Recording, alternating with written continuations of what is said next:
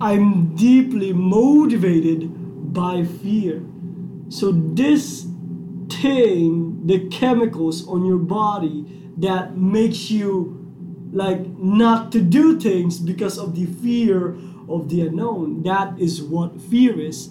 The concept of fear is to be fearful of things you don't know. That is what fear is the fear of the unknown. Instead of using it as a disadvantage, we could actually use fear as the greatest advantages of all. We could use fear to guide us on doing what is right, to achieve our own version of happiness. Again, if you guys are listening to this one in Tum- Tumblr right now, it's awesome. And thank you guys for that. And I'm gonna continue on that one. So, deeply motivated by fear. So, most of us are scared of things that we don't know. That's why it's our own greatest uh, uh, fear. It's the most uh, ridiculous fear that we have. We hate things that we don't know because we are rational animals. We need to learn about things in order for us to not get fearful on the things that we see. That is basically our nature.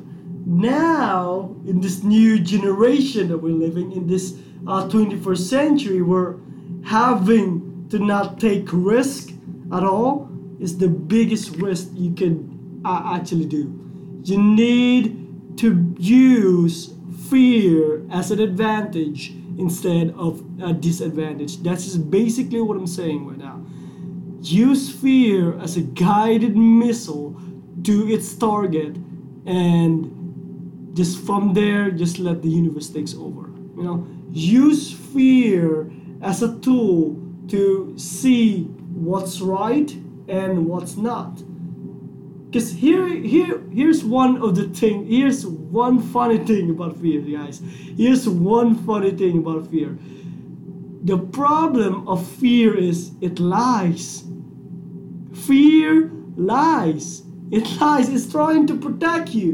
That is what fear is. It's trying to protect you from something of the unknown it lies. For example if I have a crush on a girl, and I want to ask the girl out, and we see each other in the um, floor, and when that happens, my brain suddenly tells me, "Oh, you can't do that. You can't look at her. Don't look at her. Look in the other way. If you look at her, then she's gonna knows that she has you. If she has you, then it's gonna be not yours. Fear makes things up, guys. Like fear makes makes things up. It makes this false reality that doesn't happen and you don't know if that's gonna happen. You know, if fear creates this own false reality. That's why having to just do things instead of over analyzing everything else is the best way to do it. Just do and use fear as a tool, as an advantage to your own greatest success. Thanks for listening, guys. Ciao. Much love, be blessed, and stay classy.